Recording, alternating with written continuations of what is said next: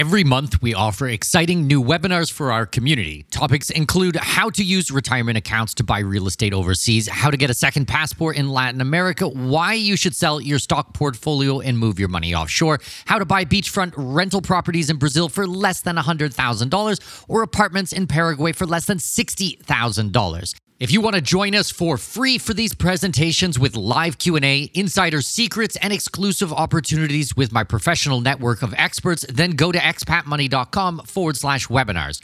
That's expatmoney.com forward slash webinars to register for free upcoming presentations. expatmoney.com forward slash webinars.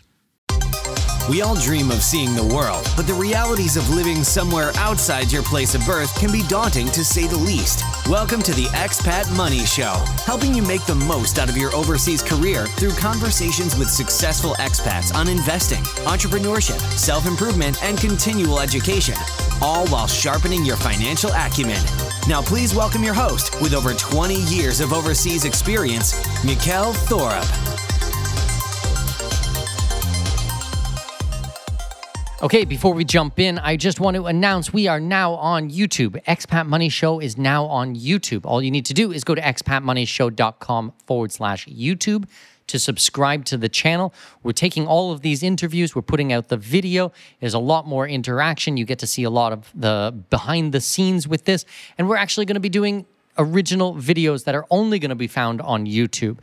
So we're going to be doing shorts, different information, different visas, digital nomad products, lots going on. But I need you guys to go and subscribe, show your love, show your support. Go to expatmoneyshow.com forward slash YouTube. Let me know what you want to learn about, what videos you want made. Make sure to put comments, hit the bell, etc., etc. You know all of this stuff. Goodness, everybody's been saying it for ages now. I want you to go and subscribe, expatmoneyshow.com forward slash YouTube. If this thing grows, then I'll spend more time and energy and effort growing it even further and putting out better content. If it doesn't grow, well, then I'm not going to continue on. So it's really up to you. If you guys like YouTube, if you want me to put out video content, then show your love. Go to expatmoneyshow.com forward slash YouTube. And that's it. Okay, let's jump into today's interview. Welcome, welcome, welcome. My name is Mikkel Thorup, and this is the Expat Money Show. This week, what we're going to be doing is replaying an interview I did with my friend Tom from Palisades Gold Radio that went live a couple of weeks ago. Now, the interview, I think, did awesome. And actually, it's not so much about what I think, it's about the response that I got back from people. Now, I did have some comments in there from people who really don't understand what we're talking about on this program or what we stand for or anything like that. But I would say the majority of the comments were really good. And I ended up getting some fantastic clients out of it and was able to help what I would think a lot of people. So I want to replay that interview for you. But before that, I have just a bit of an update. So we just got back on the weekend from our trip down to Brazil and Uruguay. Now, I want to do an entire episode just about Uruguay, and I want to do some webinars and some presentations and a whole bunch of things. But it was a very interesting country. It was my first time heading down to Uruguay. Brazil, of course, I've been, I think this was my sixth time in Brazil fifth or sixth time. And last year we were there for a half a year, and my son was born in Brazil. We did birth tourism there. So, not a huge update on the Brazilian front, but on Uruguay, I have a lot to say. But I need a bit of time to kind of organize all my thoughts, get everything organized. I have a lot of literature to go through from the lawyers and from the tax specialists that I met with. And we were visiting farms and different investments. And every breakfast, lunch, and dinner, we were meeting different people. Basically, I went down there to do a massive due diligence check for some of my private clients on the investment opportunities and the situation for expats in the country. So I do have a lot to say about that, but you're going to have to be patient on that for a couple of weeks while I get organized. In the meantime, let's play this episode about protecting your wealth and freedom offshore. Let's do it. Welcome to Palisades Gold Radio. I'm your host, Tom Bodrovics. Joining me today is Mikkel Thorup, author, podcaster, and consultant on the topic of moving and investing offshore. Thanks for joining me today, Mikkel. Thanks very much for having me, Tom. I'm uh, looking forward to today's conversation. I had a look through your back catalog of episodes and I saw a lot of familiar names and a lot of friends that have been on the show. So, yeah, I'm really excited about today. I think it should be a good conversation. Absolutely. You and I have had the the pleasure of speaking to a lot of the same people and in, in some ways we we cover the same topics but from from very different points of view. You know, we were kind of talking before we started the recording here about, you know, the idea of not necessarily just creating wealth, but also protecting it and protecting your, in some ways, your your liberty and your ability to enjoy some of that wealth. So why don't we start with why someone would want to move offshore and, and share with our listeners how many countries that you have been to? okay, I have been traveling since the year 2000. So, depending when you're listening to this, I mean, as the recording this, I've been traveling for 22 years straight. And I mean straight, like I don't mean, oh, I took a little one week vacation, then went home for a year and then took another week vacation. No, I've been to 107 countries over the last 22 years. I have lived in nine different countries. Um, I wrote books about it. I podcast about it. I have a newsletter, a huge uh, Facebook group about it. Um, I mean, it is my business is is helping people move offshore. But even from the first the personal side, I mean, I'm Canadian. I was born and raised in southwestern Ontario. My wife is from mainland China. I met her in Germany. We got married in Africa. My daughter was born in the Middle East. My son was born in Brazil. And we're I'm talking to you today from Panama City, Panama. So it's not just from the business side that I do these things. It is my real life as well.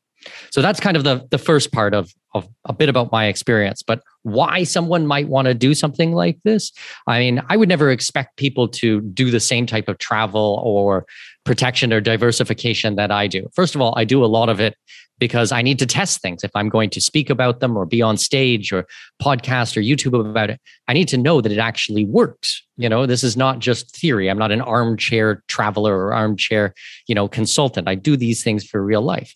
But maybe some of the more uh, tangible reasons that people might want to do it is there can be very good tax uh, tax mitigation strategies, legal. I will I will absolutely highlight legal tax mitigation strategies.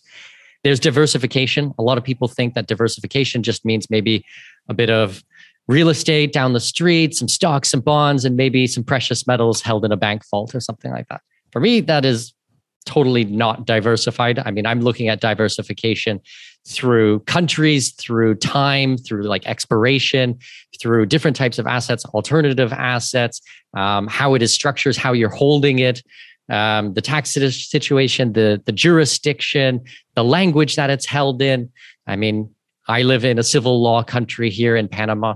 We have uh, Spanish is obviously the local language, so it's like if you come after me for one of my assets and it's held here, well, was the complaint done in Panama or was it done in the U.S.? Do you understand a civil law and how the laws work here? You know if you're coming from a common law country like the uk or something like that. Do you speak spanish? Do you have a lawyer here? I mean there's so many different types of reasons on this cross border that you really want to think about that maybe are not apparent at the very first time of looking at it. Like my, mm-hmm. most people just say oh you're doing it because of taxes. It's like no there's actually a thousand and one other reasons and some of them are very analytical and some of them are very personal I like living overseas. I think it's cool to learn new languages and meet new people and speak to people who have a completely different perspective on life. I mean, for me, that is all worthwhile. So that's kind of a, a very long answer to a very short question, but there's there's a lot we can explore in that. Absolutely. And you know, that's a hell of a resume of of the different countries that you visited, lived in and and experienced, right? And of course, your the title of your book is Expat Secrets: How to Pay Zero Taxes, Live Overseas and Make Giant Piles of Money. And while I, I know that you have have said before that was a bit of an inflammatory title, that in some ways does capture the spirit of the idea of wanting to diversify like you said your not only your your finances but let's say your your legal risks your freedom things like that. So in your experience what are some of the most restrictive countries that you've traveled to? Wow. Okay. I mean i was in el salvador in 2003 that wasn't a very good situation. Um, i've drove across africa. Like i've been to south africa botswana zimbabwe. I've been to nigeria multiple times Uganda. Um, actually, we went hiking with the silverback mountain gorillas. Um, and we were probably the only human beings, or at least the only tourists on that day on planet Earth to see gorillas in their natural habitat. Um, I've been to Iran, which was a very beautiful country. I was there probably almost 10 years ago in Iran, uh, maybe maybe seven or eight years ago in Iran. Um, I went to North Korea in 2012, I think it was 2012, 2013. Uh, we went in through China, flew into Pyongyang, spent about two weeks there, and then took a train from Pyongyang back to Beijing, like a 22, 24 hour train trip through North Korea. I could see all the countryside, got to meet lots of people. And um, I like going to random places that other people have not been to. It's like, yeah, I've been to Italy and I've been to Paris and I've been to London and all over Germany and stuff like that. It's all mm-hmm. cool. And I, I enjoy that. But I like going to some of the places which are as radically different as you could possibly imagine being from North America or from Western culture. Mm-hmm. So maybe a, a, different way to ask that question is what are some of the most, let's say, abusive countries that when you enter, you feel very restricted trying to, you know, enter or or just move around it? Oh, the United States for sure. Mm-hmm. The United States is bar none, the worst country for entering. I have so many stories of trying to get in and out of the States and just being harassed there. I remember last time we went back to China, probably about three years ago, and we were coming back, and it was probably like a 40 hour uh, flight. And we had stopped in, it was Houston, and we were waiting for immigration because when you fly through the states you actually have to enter the united states which means you have to go through immigration collect all your bags and then recheck in which is not standard anywhere else in the world. If you're doing a transit flight you just you're all what's called airside. So you've you're on security from your um, departure destination and you don't enter back in until your final arrival. And i remember i was there i, I have a, a five year old daughter. She was probably about two or three at the time. And we needed to use the bathroom and I asked one of these big TSA security guards, um, you know, where's the bathroom? No, no bathroom. Come on, there's got to be a bathroom around here. There's got to be a bathroom that you guys use. She's like three years old. No, wouldn't allow. So she ended up peeing herself in the middle of line and then was obviously crying and so embarrassed. So then I had to hold her. So now I have pee all down the front of mine. And I'm like, that's it. I'm done. I am absolutely done with the United States these rules and these laws are absolutely abusive. And this is not stopping terrorism. This is not stopping drug trafficking or something like this. But I mean, in every other country in the world, it doesn't work like this. I mean, you can go to Africa, and go to South America. It's pretty straightforward. I mean, things have gotten more difficult since this COVID 1984 came into play. I don't agree with any of that, but I'm still out there traveling. I'm still making it work. Mm-hmm. So actually, you, know, as as you mentioned that, what are or or have you really found that let's say out of the US and, and Canada, these the, the more Western countries, has your your travel been you know severely affected and, and hampered by the the you know quarantine restrictions and, and rules like that? I mean, I I have still been traveling pretty much the entire time. I mean, we spent six months in Brazil. That was wide open. We were in Mexico for two weeks. I was in Colombia for three weeks. I was in Costa Rica for three weeks. I did actually have to go back to the United States at one point to speak on stage at a at an offshore conference in Vegas.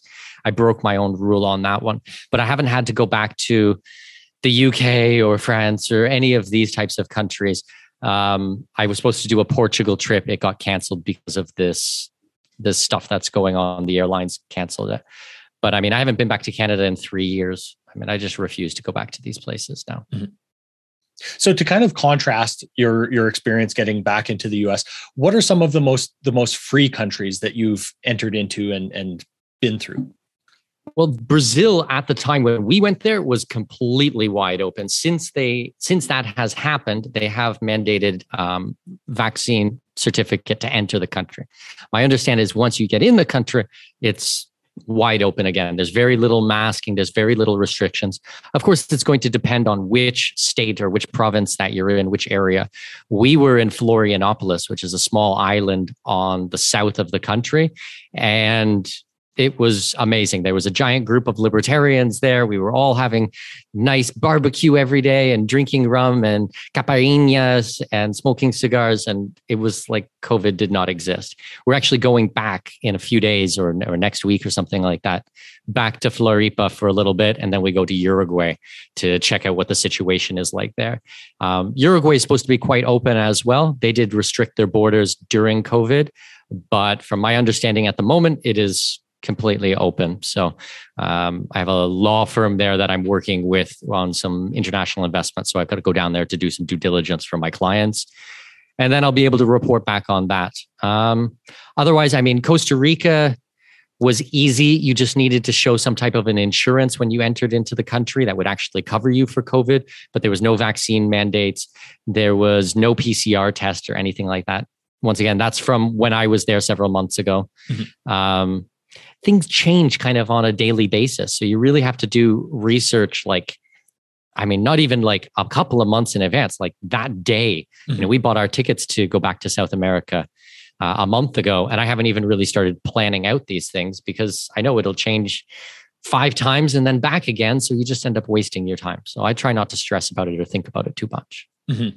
So do you, do you find that you know the the restrictions to enter a lot of these countries are starting to to get easier and and better now that that you know the the worst of it for now seems to be behind us? Yeah absolutely. I mean it's back to business as usual now. It was covid covid covid covid and now it's war war war war. So I think that they will cool off for a little while. And there's being a big rollback. If you look at Scandinavia, they've removed all mask mandates, all COVID passports, all testing to enter the country. And this is Scandinavia, someone that is known for socialism, not no one, not a country that is known for freedom by any standard. Mm-hmm. Um, we're seeing this in the UK. We're seeing this all over the world. Um, so I think that they will never admit what they have done is criminal and they've ruined people's lives. I think that they'll just kind of let it fade into the background and they'll move on with the conversation, which at the moment is war, which is very tragic. Mm-hmm. Pick up, pick up the next uh, easy distraction. Exactly. So I'd like to move on to you know the kind of the financial side. Of course, your your podcast is called the Expat Money Show, so financially, what are some considerations that that we need to think about when we consider moving some of your assets outside of your country of origin? I mean, you can think about it kind of the same way that you would think about precious metals. A lot of people on this show obviously are big into precious metals. I mean, probably no one is allocating 100% of their portfolio to gold or 100% of their portfolio to silver. I would suggest, you know, a percentage of your net worth of moving it offshore. And we can look at Canada as an example. If you had everything tied up to Canada and you decided that you wanted to support the Canadian trucker convoy, well, now you are a domestic terrorist and Justin Castro is going to reach into your bank account and take your money. And I mean, like, I don't agree with that. I think that is really, really scary. We've seen this cancel culture that started with social media, you know, six, seven years ago, and then it moved on to uh, celebrities and to brands, and now they're canceling countries. So, what do you think? What makes you think they won't come after you at some point? I mean, it's a pretty deadly weapon, the one that they're pointing around right now. So I think it's kind of irresponsible if you're putting all your eggs in one basket, if everything is correlated. If you're American, you have only US equities and US investments, and everything is done through US banking in USD. I mean, that's not diversified. That's really scary. But if you start getting an offshore bank account, something that's outside of the reach of creditors, lawyers, uh, your government, I mean, I think that's a smart move. I'm not saying don't declare it. Obviously, you still have to declare it. There's still a lot of filing requirements for all of these types of things, but it behooves you to move a little bit offshore. Same thing with real estate. Getting a property, you know, if you're a real estate investor and you have 10 properties and they're all in your backyard, like why not buy something down in Costa Rica and have a holiday home? You know, there can be tax advantages for going down there and checking on the property, you know, legitimate tax um, considerations. Um, you know, you're going to have diversification in a new currency. Just make sure that that, cons- that currency is one that you want to be in. You know, probably you don't want to be in the Bolivar or, you know, in a peso or something like this. If you're in Argentina or Venezuela or Bolivia or these types of ones. So you have to be smart about it. But these are the types of things that we talk about on the podcast, like literally every single week. So if you guys go to Expat Money Show, you'll be able to see 179 episodes about these types of topics, you know, or the newsletter where I'm emailing three, four, five days a week and we go through all of this stuff and we keep up to date about it. Because what I'm saying today, tomorrow, could absolutely make no sense. I mean, I was on the phone with uh, a lawyer in Ukraine about three weeks ago or four weeks ago, right before the invasion. And we were looking at, oh, okay, you know, Ukrainian real estate. How does this look? How do you title it? How can you um, get a, a residency on the back end of it? What does this look like? The costs involved, the structuring. How do we set up the bank account? I mean, I did multiple calls, multiple, multiple hour calls figuring all this stuff out. And at the time, we didn't think that Putin was going to invade, and he did. And it was like, so, you know, that would not have worked out. But if that was, if you have multiple plans, then you're spreading your risk. So, mm-hmm. yeah, that kind of goes back to back to your point of of um, basically checking on these things as as they evolve, right? Exactly. I mean, what works today might not work tomorrow. And add to that that a lot of the doors are closing. We've seen this with citizenship by investment programs when Cyprus closed down a couple of years ago. Now there's more restrictions on Portugal. Now there's like all these immigration issues, they're changing. So it's like if you get into the program today, then you're kind of grandfathered in.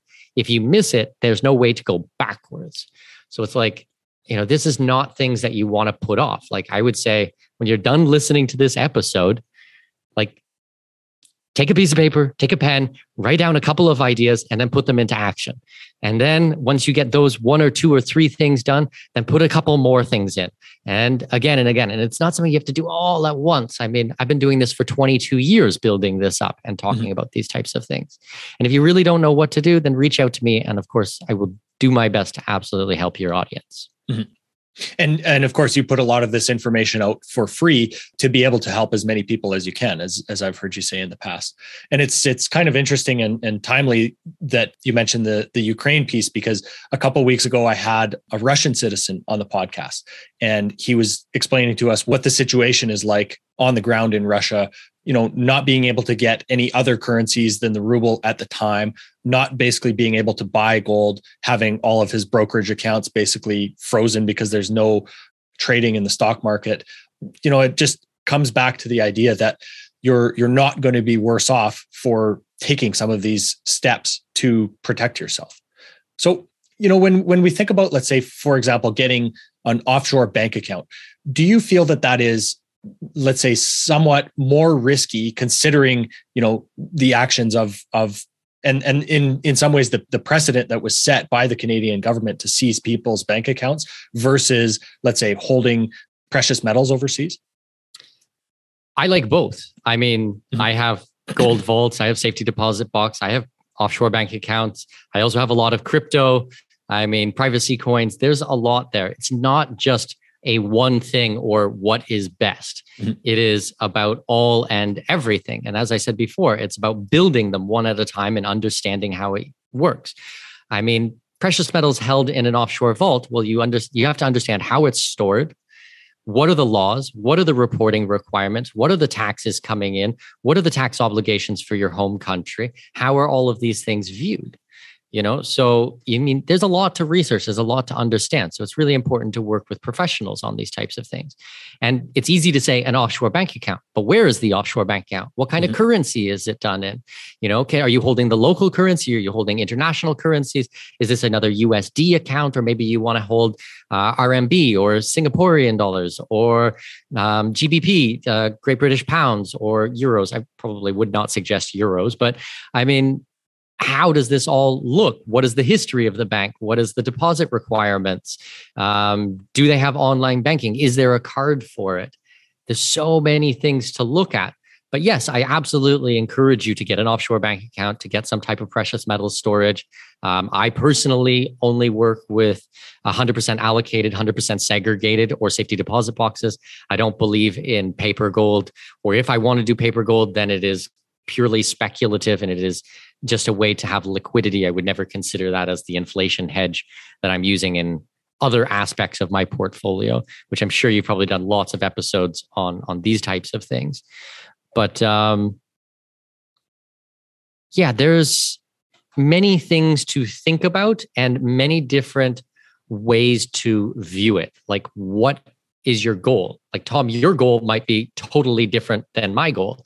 Maybe you're like, okay, I need for zombie apocalypse, I want to have small silver pieces held offshore, but then how am I going to get them or anything like that? Someone else might be, well, I don't want to file any reporting. Okay, well, then that needs to be in something where you have the key. If you're a US citizen, then you want to make sure it doesn't become a financial account. I mean, it's just everybody goals are completely different than this. So it's kind of a difficult question to answer. Mm-hmm. Yeah, absolutely. And, and I appreciate you mentioning the the importance of fully allocated and, and segregated precious metal storage. It's something that you know we ha- we have touched on absolutely many many times on the show, and it's uh, it's always worth repeating. Yeah. So, h- how do cryptocurrencies fit into your portfolio as well, and and what role do you think that they play when, let's say, transacting across borders? Okay, I look at cryptocurrencies maybe a little bit different. I really use them for I, am not hodling crypto. I'm using it in my everyday life. I do high end consulting. I work mostly with high net worth individuals, or actually strictly with high net worth individuals. Um, I like getting paid in crypto. It's very fast. It's very easy. It's mm-hmm. very secure, and I'm able to pay for other goods and services in crypto. I think that removing the third party in a lot of instances is really good. I don't do 100% crypto. I still need to buy my groceries. I like cash, you know, so I can have international wire transfers for those types of things. But having half of everything done in crypto does give me a lot of opportunities and a little bit more fortitude with my business and with my portfolio and you know who knows maybe one day i'm going to get canceled and they're going to decide all right no more merchant accounts no more bank accounts no more paypal no more any of this type of thing I mean, I hope that doesn't happen. I mean, I follow all of the laws. I hope it all, I follow all of the rules, but I'm also a little bit outspoken and, you know, I pick fights with communists all the time. So, you know, who knows? They might come after me. We'll just take a quick break. So, in episode 137 of the podcast, I interviewed Marco Wutzer to talk about blockchain and the future of the internet. This was an amazing interview, and I got so much great feedback. What a lot of people don't know is that Marco actually runs a paid newsletter where he talks about all of the projects that he's investing his own money in. He has a huge following of people, and his track record is phenomenal. I want you guys to go and take a look. All you need to do is go to expatmoneyshow.com forward slash crypto. Follow along with the professionals. Don't try to do this your own. If you're already trading crypto, then get the best analysis and information out there. All you need to do is go to expatmoneyshow.com forward slash crypto and make sure to check out our interview with Marco Wutzer. Okay, that's it. Let's get back into today's interview. Being set up in crypto definitely gives me a peace of mind. I mean, I'm not looking at it as a speculative play. I I know and understand a lot about the decentralized finance system. I think that's very interesting, but I mean, it's not something where I would be actively giving advice on those types of things. I would work with someone who has a lot more experience on it. You know, I really focus on you know the tax strategies the immigration strategies the real estate those that's more where i live but for the crypto i'm using it in what it was intended for for commerce mm-hmm. And and you know, Mikkel, as you're as you're mentioning the the tax strategies, why don't we kind of go over some of the let's say the most preferential places when we're thinking about you know trying to mitigate some of those let's say capital gains or or different you know again abusive abusive programs like that. I know we were speaking before about the program in the or that's available to us citizens in puerto rico for the act 20 and 22 which has been rolled into uh, one act, act 60 act yep, 60 act now. 60, yep. so you know kind of run us through a couple of the advantageous tax strategies or or jurisdictions from from your perspective Sure. So that's kind of a two part question. I'll, I'll answer the jurisdictions first, and then we can go into a couple of the tools in the toolbox. Uh, jurisdictions, we usually like to work with countries that have no income tax, no corporate tax. So this would be traditionally known as like a tax haven or an offshore jurisdiction. Um, there's about 45, 46 countries, depending on how you count, that would qualify for this. Uh, I lived in the Middle East for eight years. This is an excellent example. I lived in Abu Dhabi. Um, if you guys haven't heard of Abu Dhabi, it's basically an hour's drive from Dubai. It's the capital of the United Arab Emirates, and they have no taxes there. The year that I left, or the year uh, after I left, they did impose a 5% VAT, but there's no wealth tax, there's no um, capital gains tax, there's no income tax on the personal side or on the corporate side. So it makes things very, very easy. Um, currently, I live in Panama. This is what's called a territorial tax system. So Panama really cares about where the money is made, not where you are. So if you structure things correctly, and absolutely you have to work with a professional on this, with a international CPA or a Panamanian lawyer, or with me or whomever, make sure that this is all um, done correctly because I'm I'm not nothing in today's conversation. I'm giving financial, legal, mm-hmm. or uh, immigration advice by any means. Um, so if you look at Panama, really what you can do is you can have things structured here, live here full time, but all of your money is made offshore, and you can repatriate funds into the country and not have to worry about taxes. That doesn't necessarily mean that you won't have tax obligations to your home country. Those are kind of two separate um, problems that we need to deal with is the country that you're living in and then the country that you came from or where you hold citizenship. Mm-hmm. Uh, from Canada, it's very easy. Canada and most of Europe and most countries in the world are, are very simple. The, the strategy is this you get a residency overseas, you leave, you pay all appropriate taxes or all your tax obligations in your home country, and you don't go back. If you can do those three, three and a half, possibly four things, you should be pretty good from the tax side. Mm-hmm. So that means uh, telling the Canadian government that you are not coming back, making Panama your tax home, or Abu Dhabi or Dubai or Oman or something like this your tax home, uh, paying any taxes that are um, required of you to your home go- government, filing a, a final tax return, and having your residency and living overseas. From the US side, it's a little bit more complicated because the US is the only, well, one of two countries in the world who tax based on citizenship, not on residency. So the only other country is Eritrea in Africa, which is a dictatorship and is known for blatant human rights violations. So I will I will let you make your own conclusions about the US tax system based off of that.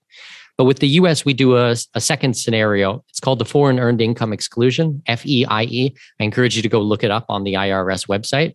And what it says is that you can spend, um, if you spend uh, roughly uh, 330 days in a foreign country because it's not roughly, it's exactly.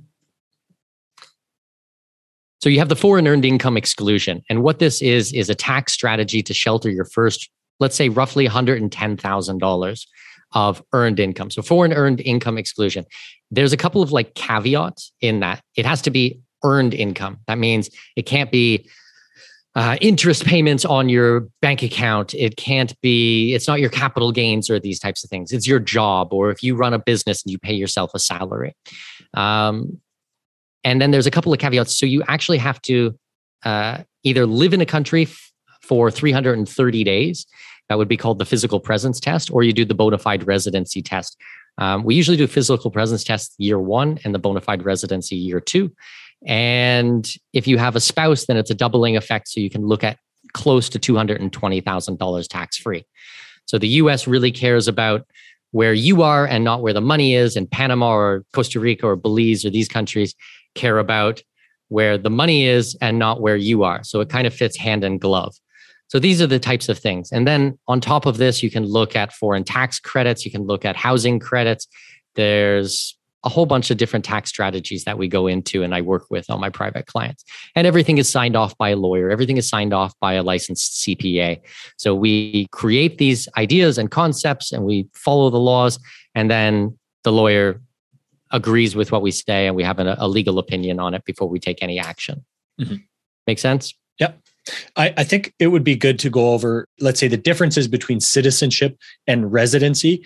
And you, you kind of alluded to it in your last answer there, but you know, if if there's any advantage or need to have to renounce a citizenship of of your, you know, your your initial country you were you were a citizen in.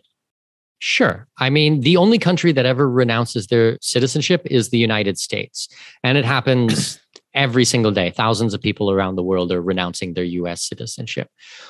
A lot of that happens because they're, which is called anchor babies is not really a nice polite term but it is one that gets passed around a lot so someone flies in has their baby there they're a US citizen they go back to France or Italy or wherever they live Japan and now the child is a US citizen when they hit 18 years old they now are required for they have a tax obligation to the United States. Well, that can be quite cumbersome. Even if you're not making huge amounts of money, you still need to file. And if you don't understand how to file, then you know you probably have to hire a professional which can cost thousands of dollars especially for the international side mm-hmm. um, there's a lot of people who don't agree with us foreign policy so do not want to be involved in that um, it's really the only country that has such an abusive relationship because if you move overseas you still have to pay you still have to fund uh, the us government canada all of europe south america no other country has this you just deregister yourself from that country. You show that you are now a tax resident somewhere else. You have a tax home.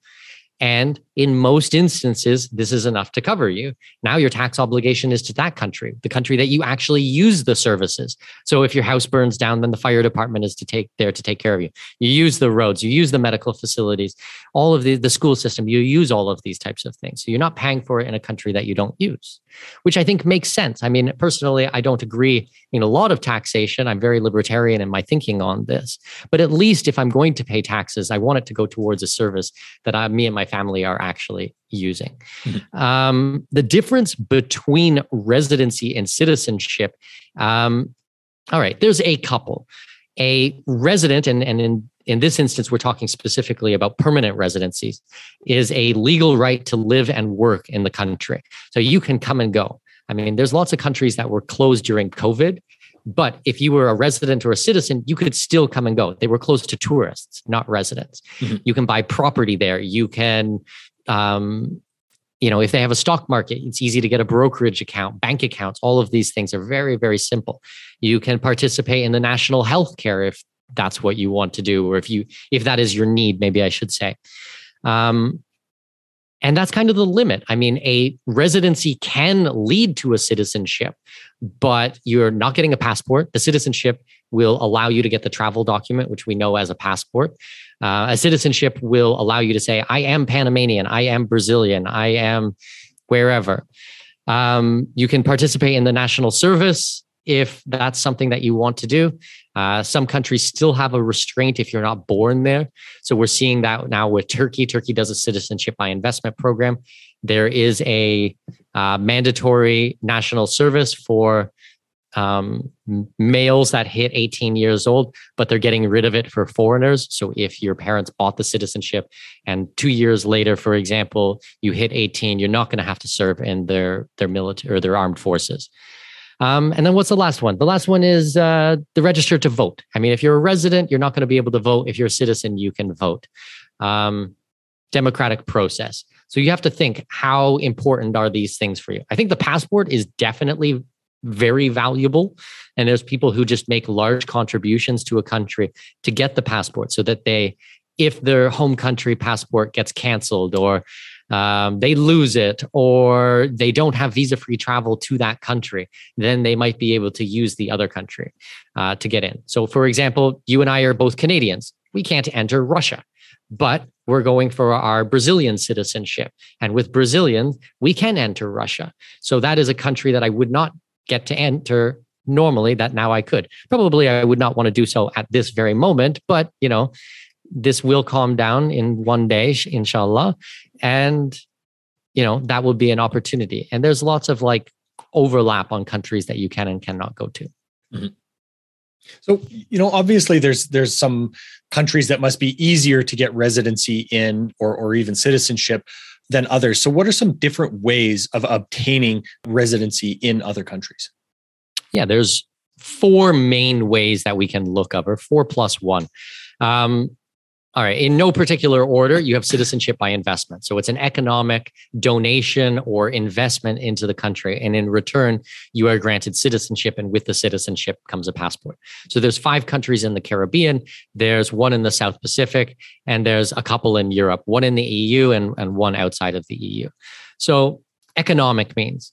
Then there's by birth, by um, if you're actually born in that country. So, you know, my son was born in Brazil. So he is a Brazilian citizen.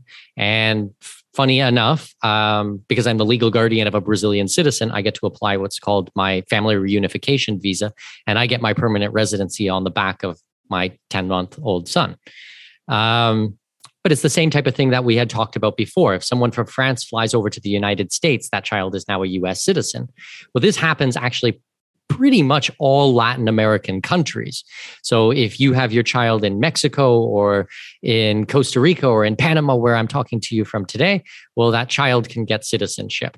So you can have um, uh, via birth. You have via ancestry. So if your parents parents or grandparents, or in some cases, even great grandparents, if they're from Ireland or Italy or Poland or um, some of the former uh, USSR countries, I mean, you can get your citizenship by ancestry through those. Um, there's uh, citizenship by marriage. If your spouse is from Mexico, you can apply for citizenship after a certain period of time. Um, if your parents are born in a country, so like, for example, the, the same type on the ancestry, it doesn't have to be from Europe my kids are also Canadian citizen, even though like my son's never been to Canada. My daughter was born in the Middle East. They're both Canadian citizen. Um, there's religious ways to get citizenship. This is kind of the plus one, the religious. So if you're Jewish, then you might be able to get a Portuguese or a Spanish passport. If you're if you can trace your lineage back a couple hundred years to a certain sect of Judaism, then there might be a passport there for you. Same for the right of return back to Israel. Then you could get a passport there. Mm-hmm. So there's so many creative ways to go this. You can do naturalization. I mean, I said four plus one. Actually, I'm, I'm a couple of these kind of fall in the, the plus one. There's naturalization. You can live in a country for five years, 10 years, 20 years. Switzerland, you could live there for 20 years and you could get a Swiss passport. You're going to have to have that residency first. You have to have things set up. There's a taxation scheme that you have to enter into. But there's many different ways to skin the cat, you could say. Mm-hmm. And in your case, obviously you're you're traveling and and living in in many different countries. Is there any limit to the number of residencies that you can hold at any one time? There technically is no limit. However, practically there is. For a lot of these countries, you're going to have to show um, physical presence in the country. So, mm-hmm. for example, Panama has a permanent residency here. If you are a permanent resident, you need to visit the country one day every two years. That's a pretty lax obligation. Mm-hmm. It's a really good one. But let's see that say that you're doing the Portuguese D7 visa. You need to spend 183 days in the country, which makes you a tax resident of there. And you need to do that every year. So if you're doing that and you're doing Panama and you're doing Uruguay and you're doing Mexico and all of them have their own obligations for how much time you spend in the country, then those can interfere with each other. Ecuador, you have to almost spend the entire first year of your residency in Ecuador. I don't think you can leave for more than a week or two weeks or something like that in your first year. So if you're doing that and another one, I mean, that's not practical. So as I said, technically, yes, you can have many residencies. It's up to you to be able to juggle them and keep them active. So you mentioned that both of your your kids were born in in different countries. So how do you consider your your children in your plans? Are there different constraints that you have to consider from financial versus freedom or educational standpoints when you're when you're thinking about moving to and and moving between all of these different places with your kids? So, um, my kids are very international as well. I mean, as I said, they have multiple passports. My daughter is five years old. She speaks uh, English, Mandarin, Chinese, and Spanish all at native level. And she studies Russian two hours a day. We're working on her Russian. She's been to 15 countries already. Uh, we homeschool her, we don't put her in public education. Um, at the moment we homeschool her. When she's probably seven or eight years old then she will enter our school. I have a business partner and we created a, an online school for international families. It's called expat international school. If you go to expatschool.io you can find out more information about the platform. It's really for families who live a lifestyle like i do either digital nomads perpetual travelers expats uh, people who just live overseas or, or do a lot of business internationally and they want to bring their family with them. Um, or even people who are stateside but don't want to send their kids to a traditional public education or want to send them to a private school or a charter school. You know, they want an international school and in a more freedom loving environment because our value stream is liberty, peace, prosperity, freedom. I mean, this is what we stand for. The full name of the the school is Expat International School of Freedom and Entrepreneurship. And I think that title really does say a lot because this is what we believe in. And all of the, we don't call them teachers, we call them guides. This is, they all have a background in entrepreneurship. They all have a belief pattern, which, you know, falls in line with these types of things. So, I mean, it's certainly not a cheap program by any means, but I think that the alternative of putting your kids into, you know, public education with the indoctrination and with these mask mandates and, you know, little kids having to sit in hula hoops and social distancing when we know that, you know, this stuff is not dangerous to them. And you know it's just things that i don't agree with and a lot of my subscribers and followers don't agree with. And then like i'm not here to tell anyone what they should believe but i can tell you that if you don't believe in it that there are alternatives out there for you. But yeah man we're a really international family. We take our kids like everywhere with us. Um, my daughter gets to see how daddy does business and i you know run my business online in zoom. I do all my private consulting. Uh, you know, via applications like this. All my clients are spread around the world. Um, I think it's a great way to to live and an education to give our kids. Um, I wouldn't do it any other way. I mean, I I really believe in this stuff a lot, and I just think, I mean, it's the education that I wish I had. Let's mm-hmm. let's put it that way. Yeah, it sounds like a, an excellent upbringing that you're you're giving your kids, and just a, a short, I guess, quick story. My mom was a teacher, and when my sister and I were 11 years old, we basically sold everything in in Canada, bought a motorhome and a school bus. The all of our storage was the school bus, and we lived and traveled in throughout Mexico for seven months. Homeschooled for a total of two years. Uh, traveled and um, you know saw saw a lot of Mexico um, I guess that would have been like the mid to late 90s when you know a lot of people thought it was it was far more dangerous than it actually is. And mm-hmm. interestingly enough the the only problems we ever actually had were in the states on our way through and never had an issue in in Mexico. So it's it's really interesting to hear about the the school and the let's say the values that you're bringing your kids up with there. That's amazing. That sounds like not just like an amazing educational experience for you, but the bond that you get to ha- share with your mother and with your siblings and, you know, those memories. I mean, I'm all about experiences. I love to be able to. I, I have a friend of mine visiting me. I've known him since I was five years old. And we were sitting downstairs today and we were talking about trips that we've done around the world. We were in Turkey together, we were in the Middle East together. And I mean, we'll always remember that. We look back and it was like, that was nine years ago. I'm like, that's crazy. And we're still laughing about all the things we did and, you know, so many good memories. For me, these types of experiences, especially with family or with really close friends, I mean, that's irreplaceable. That's wealth to me. Mm-hmm.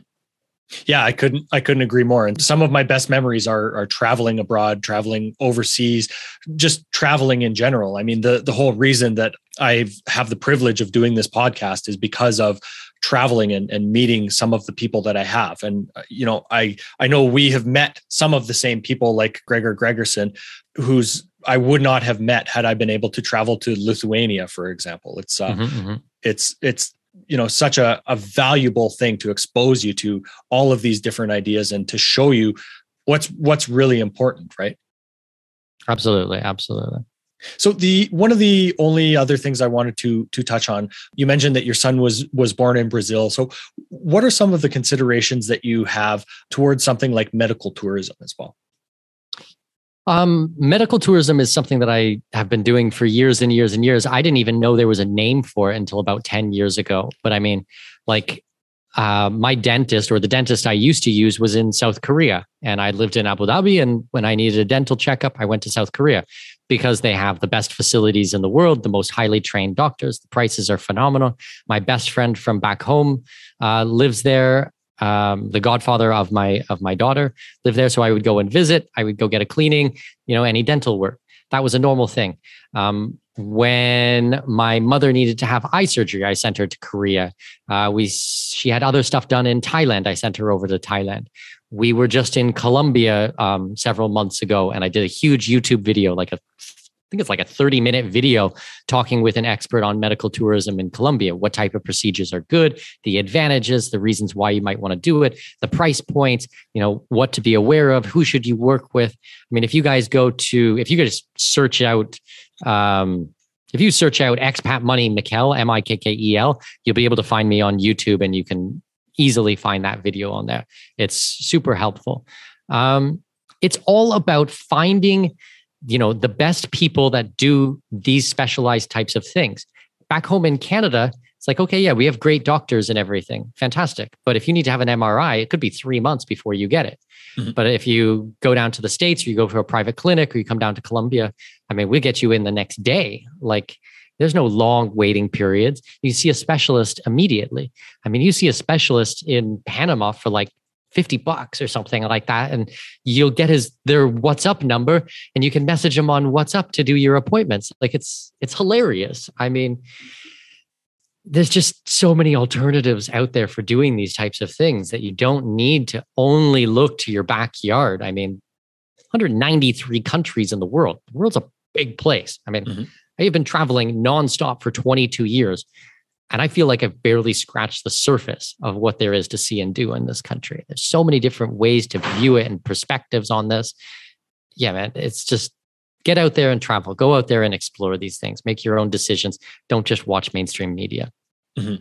yeah and i mean that's that's such an important point because it's you you don't realize who will treat you and even your your capital better than than the experience that you know and have have come to think is normal unless you actually go out and, and try to experience some of those things right for sure absolutely so as part of your Colombia video, did you cover the risks of Colombian butt implants?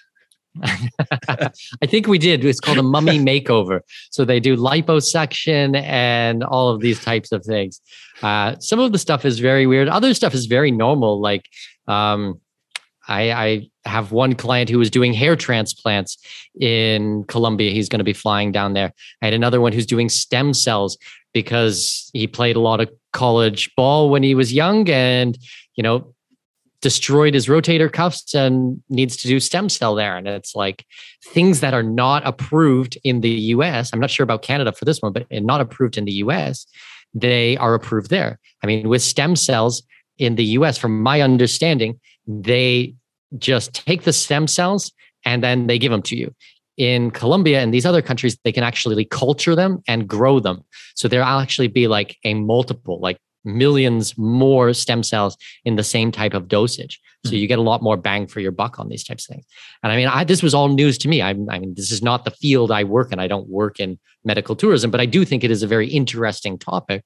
And so I went down there and we looked at different procedures and, you know, did a lot of due diligence on a firm there that helps and consults with people. And, you know, I've been sending my clients over there and it's been great. I mean, you get to see a new country. You get to do your recovery in a stunning, beautiful place. You have a bit of adventure, better cost of living, highly skilled doctors.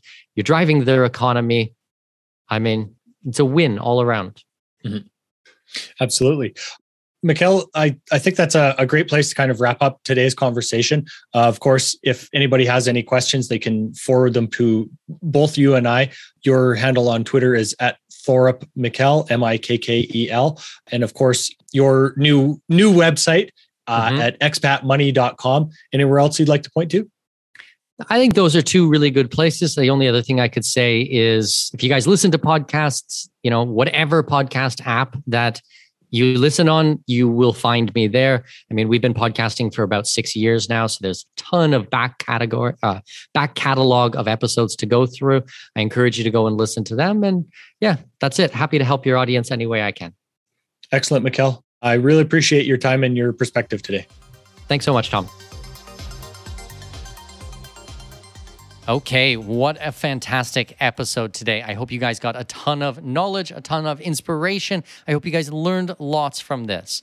Now, if you guys have kids or grandkids or nieces or nephews or anything like this, if you have someone in your life ages 8 to 19 and you don't like what's happening in the educational system right now, then my suggestion is to leave we actually are creating a solution for that. It's called Expat International School of Freedom and Entrepreneurship. I have partnered with my friend Michael Strong. He was a guest on episode 115 of the podcast. I suggest that you guys go back and listen to that. It is very enlightening. And we're going to be tackling a lot of the problems, not just for the expat space and international schools, but really what is happening in public education. Now, I had a pretty terrible experience in public education when I was growing up. If you guys have been on my newsletter or my podcast for any length of time, you probably heard the stories about this. And you know what? I don't want any other kids to go through the same type of thing that I did. And that's one of the main reasons that I am so passionate about this project. We have kids in the program right now. The program is up and running, and the kids are having a phenomenal time. The feedback has been amazing, and they're learning so much. And we're actually bringing joy back to school and education again.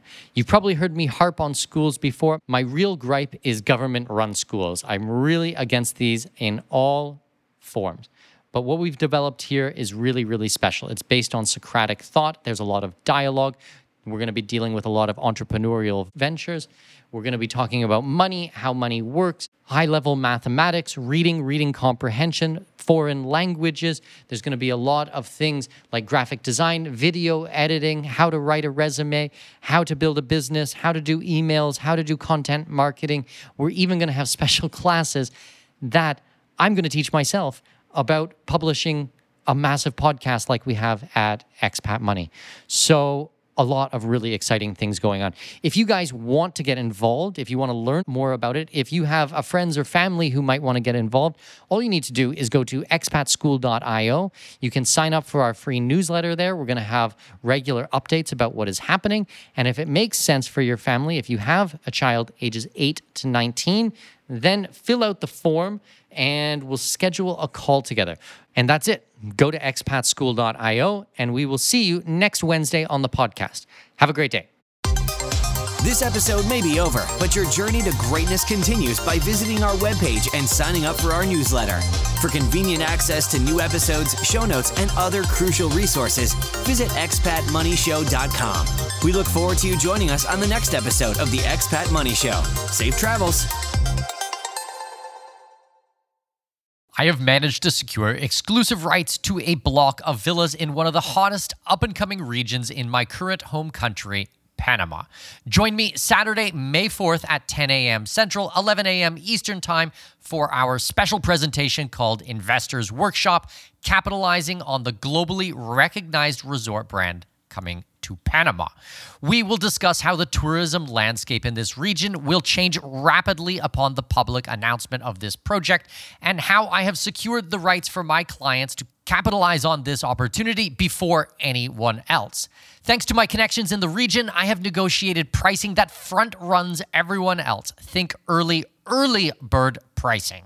From gourmet restaurants to vibrant clubs, poolside activities, and even live bands, this resort is going to pump some serious life into the region. But this isn't what excites me or what should excite you either. The exciting part is that these world class amenities and top brand will attract tens of thousands of tourists. Tourists who will fork over top dollar to stay at our investment properties. Register free at expatmoney.com forward slash webinars. That's expatmoney.com forward slash webinars to register for this free real estate workshop. See you on May 4th at 10 a.m. Central Time. That's 11 a.m. Eastern Time.